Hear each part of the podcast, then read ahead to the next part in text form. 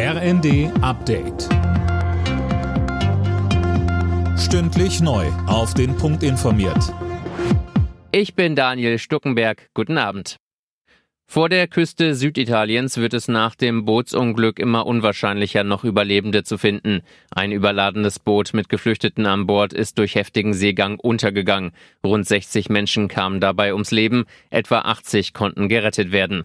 Marie-Céline Roy berichtet. An Bord waren laut Italiens Präsidenten Mattarella unter anderem Menschen aus Afghanistan und dem Iran.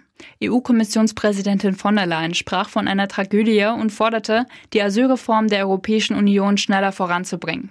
Italiens rechte Regierungschefin Meloni zeigte sich betroffen, bekräftigte aber gleichzeitig, dass ihre Regierung weiter gegen solche von Schleusern organisierten Fahrten vorgehen wird.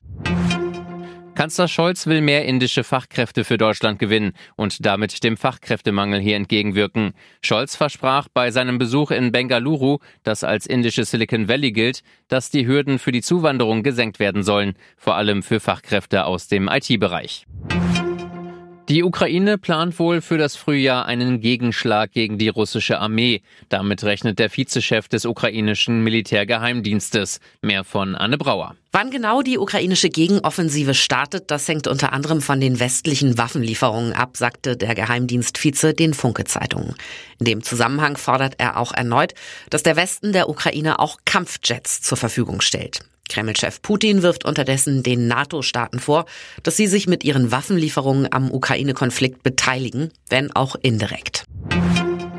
Bayern München hat das Spitzenspiel der Fußball-Bundesliga gewonnen. Gegen Union Berlin siegte der Rekordmeister 3 zu 0.